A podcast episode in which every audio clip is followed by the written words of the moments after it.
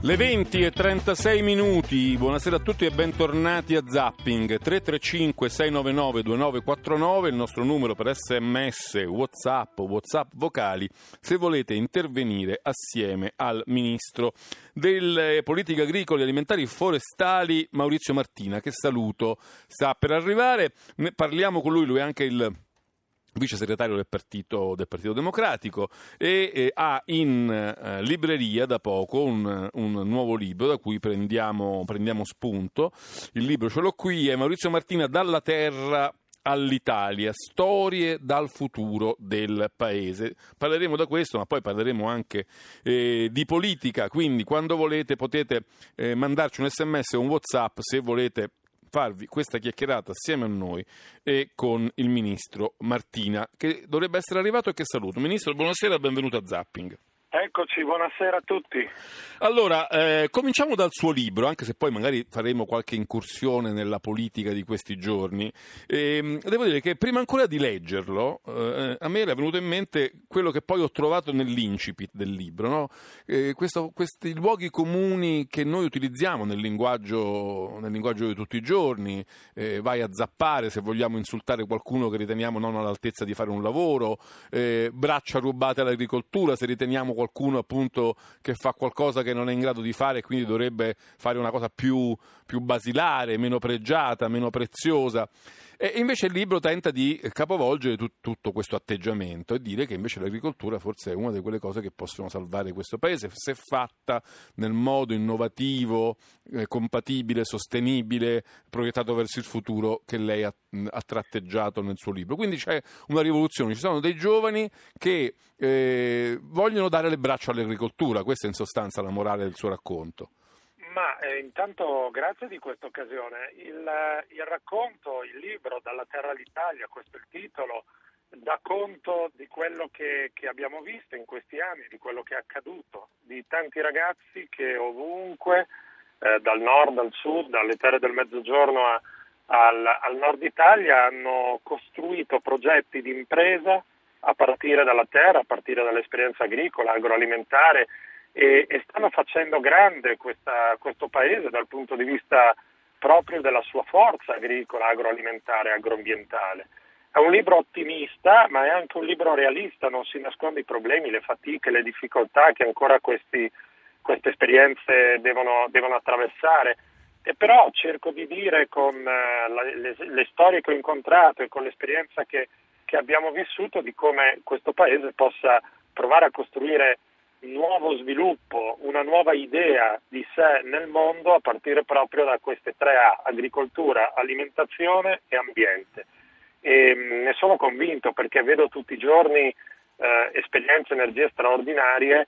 Eh, sono partito volutamente nel libro, nel capitolo 1, dai giovani perché noi stiamo assistendo a un ritorno alla terra di tante esperienze che sono fondamentali anche per dare innovazione. Quella è la cosa molto sorprendente, perché poi i giovani tornano all'agricoltura, tornano alla terra, però con delle idee, diciamo, da, da, Silicon Valley, da start-up, da innovazione. Sì. E quindi c'è, c'è, questa saldatura che la nostra Silicon Valley in realtà solo è la nostra terra italiana. Questo... Ma noi diciamo in una battuta, avendoli incontrati, piedi per terra e testa nel mondo, grande capacità di, eh, ad esempio, in tante cantine vitivinicole italiane, di costruire dei processi di grande sostenibilità, di spingere sull'innovazione. Sono ragazzi che utilizzano l'e-commerce, sono ragazzi che innovano i processi produttivi, inventano nuovi prodotti, e ce ne sono parecchi. Scoprono, sono scoprono, vecchie sementi, vecchi vitigni, li rifanno rinascere, li rifanno ricrescere. Cioè... Ti do un dato, sì. l'anno scorso, già solo l'anno scorso, in 12 mesi, con gli interventi che abbiamo fatto di sostegno all'imprenditorialità giovanile in agricoltura, sono nate quasi 10.000 nuove imprese agricole under 40.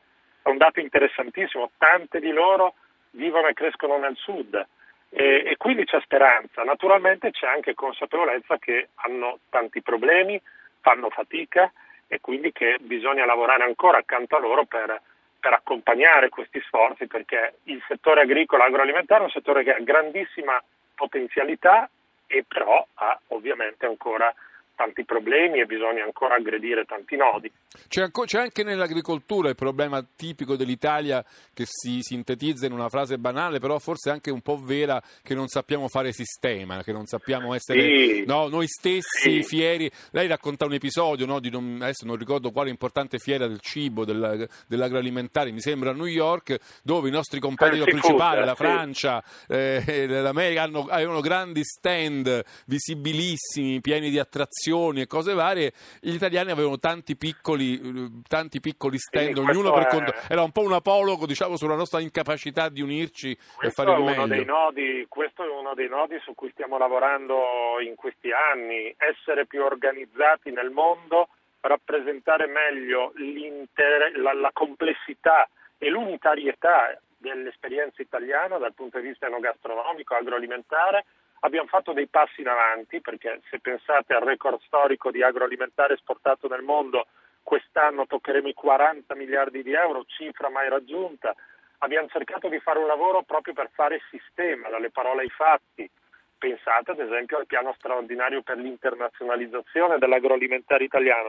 E però c'è ancora tanto da fare perché è chiaro che noi abbiamo una potenzialità ancora da sprigionare. Perché io e... questa cosa la sento dire in tanti settori, no? Mi sento dire, sì. ma insomma i nostri vini potrebbero benissimo eh, competere con quelli francesi, i nostri prodotti, formaggi, no, salumi, no, no diciamo competono, però è vero che i francesi magari hanno, i francesi hanno una capacità di marketing molto più diciamo, consolidata sì. e molto più forte della nostra e quindi Loro magari a parità, forse nemmeno a parità di qualità riescono a imporre i loro prodotti meglio di noi sui mercati globali? In parte è assolutamente così, è inutile negarlo. Dal punto di vista della qualità noi non abbiamo rivalli. No, ma infatti non comunque, dicevo questo. Dicevo... Comunque, no, no, ma ha ragione. Sì. Eh, riprendevo proprio quello che diceva lei. Sulla qualità ci siamo, sul valore dobbiamo ancora fare passi in avanti da gigante perché i francesi, ad esempio, riescono a vendere a prezzi superiori ai nostri con una qualità se non inferiore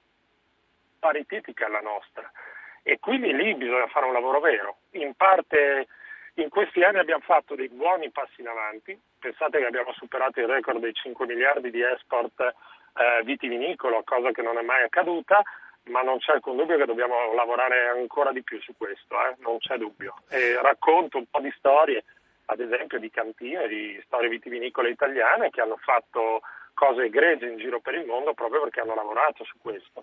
Perché io spesso vedo, ecco, il tema per esempio che lei solleva spesso nel libro, quello della globalizzazione, è proprio una cartina di tornasole importante per lo sviluppo dell'agricoltura nella direzione di cui lei parla, no? perché la globalizzazione ci pone delle sfide di, di, di tanti generi, cioè come per esempio eh, far valere un prodotto così tipico, eh, noi abbiamo magari la, una patata eccezionale che però cresce e nasce in un fazzoletto solo di qui. terra, no? solo qui, ma nemmeno solo qui, solo in quella provincia, anzi in quel comune, anzi in quelle esatto. due strade in croce. Che, di, e quindi abbiamo delle, delle produzioni eh, proprio micro localizzate e contemporaneamente abbiamo, abbiamo, il dovere di avere un'aspirazione, un'aspirazione globale. E poi, si, e, e poi si, trovano delle contraddizioni. Io per esempio trovo una contraddizione spesso un po' strana, eh, l'enfasi con, noi, con, cui noi parliamo no, del chilometro zero, della filiera corta, di mangiare le cose che ci sono vicine e poi però allo stesso tempo eh, eh con la stessa enfasi cioè, dobbiamo esportare, dobbiamo far arrivare i nostri paesi, i nostri prodotti in Cina, in Giappone.